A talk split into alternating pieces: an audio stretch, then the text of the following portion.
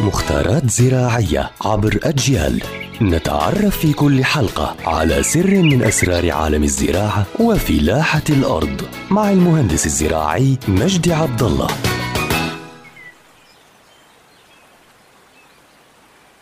أهلا بكل متابعي ومتابعة أجيال عبر منصاتها الاجتماعية المختلفة. رح نحكي اليوم عن موضوع أمراض شجرة النخيل ومكافحتها. فمن أمراض شجرة النخيل اولا اللفحة السوداء. طبعا اللفحة السوداء يكون سعف النخيل مشوه أو أسود. ممكن أن يصيب الطلع، الطلع اللي هو حبوب اللقاح في النخيل. فلما نشوف سعف النخيل لما نشوف غصن النخيل مسود هذه اسمها اللفحة السوداء.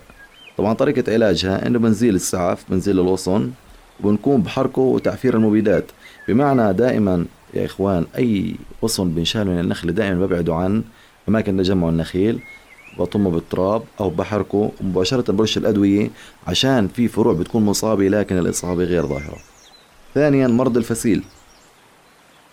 مرض الفسيل أو الغصن هو موت سعف النخيل أو أغصان النخيل وهو ملتصق في أمه. طبعا وأعراضه إنه يكون السعف أيضا أسود يميل إلى الصفار في ساقه. يعني بنلاحظ إنه غصن النخيل بكون كله أسود وفي ساقه أصفر. طبعا علاجه بنرش مبيدات متخصصة المبيدات الفطرية من أجل مكافحة هذا الأمراض. ثالثا مرض الخامج. الخامج وهو ظهور بقع سوداء على غلاف طلع النخيل غير الناضج.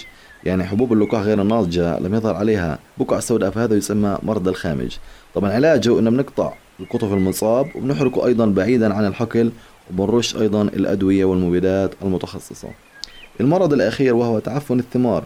يعني أنا لما أشوف ثمرة النخيل عندي مصابة بخماج سواء كانت على شجرة النخيل أو في مرحلة التخزين هذا اسمه تعفن الثمار. وبعلاجها إحنا بنهوي الشماريخ نحوي حبوب التمر نبعدها عن بعضها عشان نسمح للهواء والشمس إنها تدخلها عشان نحميها من الأمراض الفطرية اللي ممكن تصيبها. يعطيكم العافية.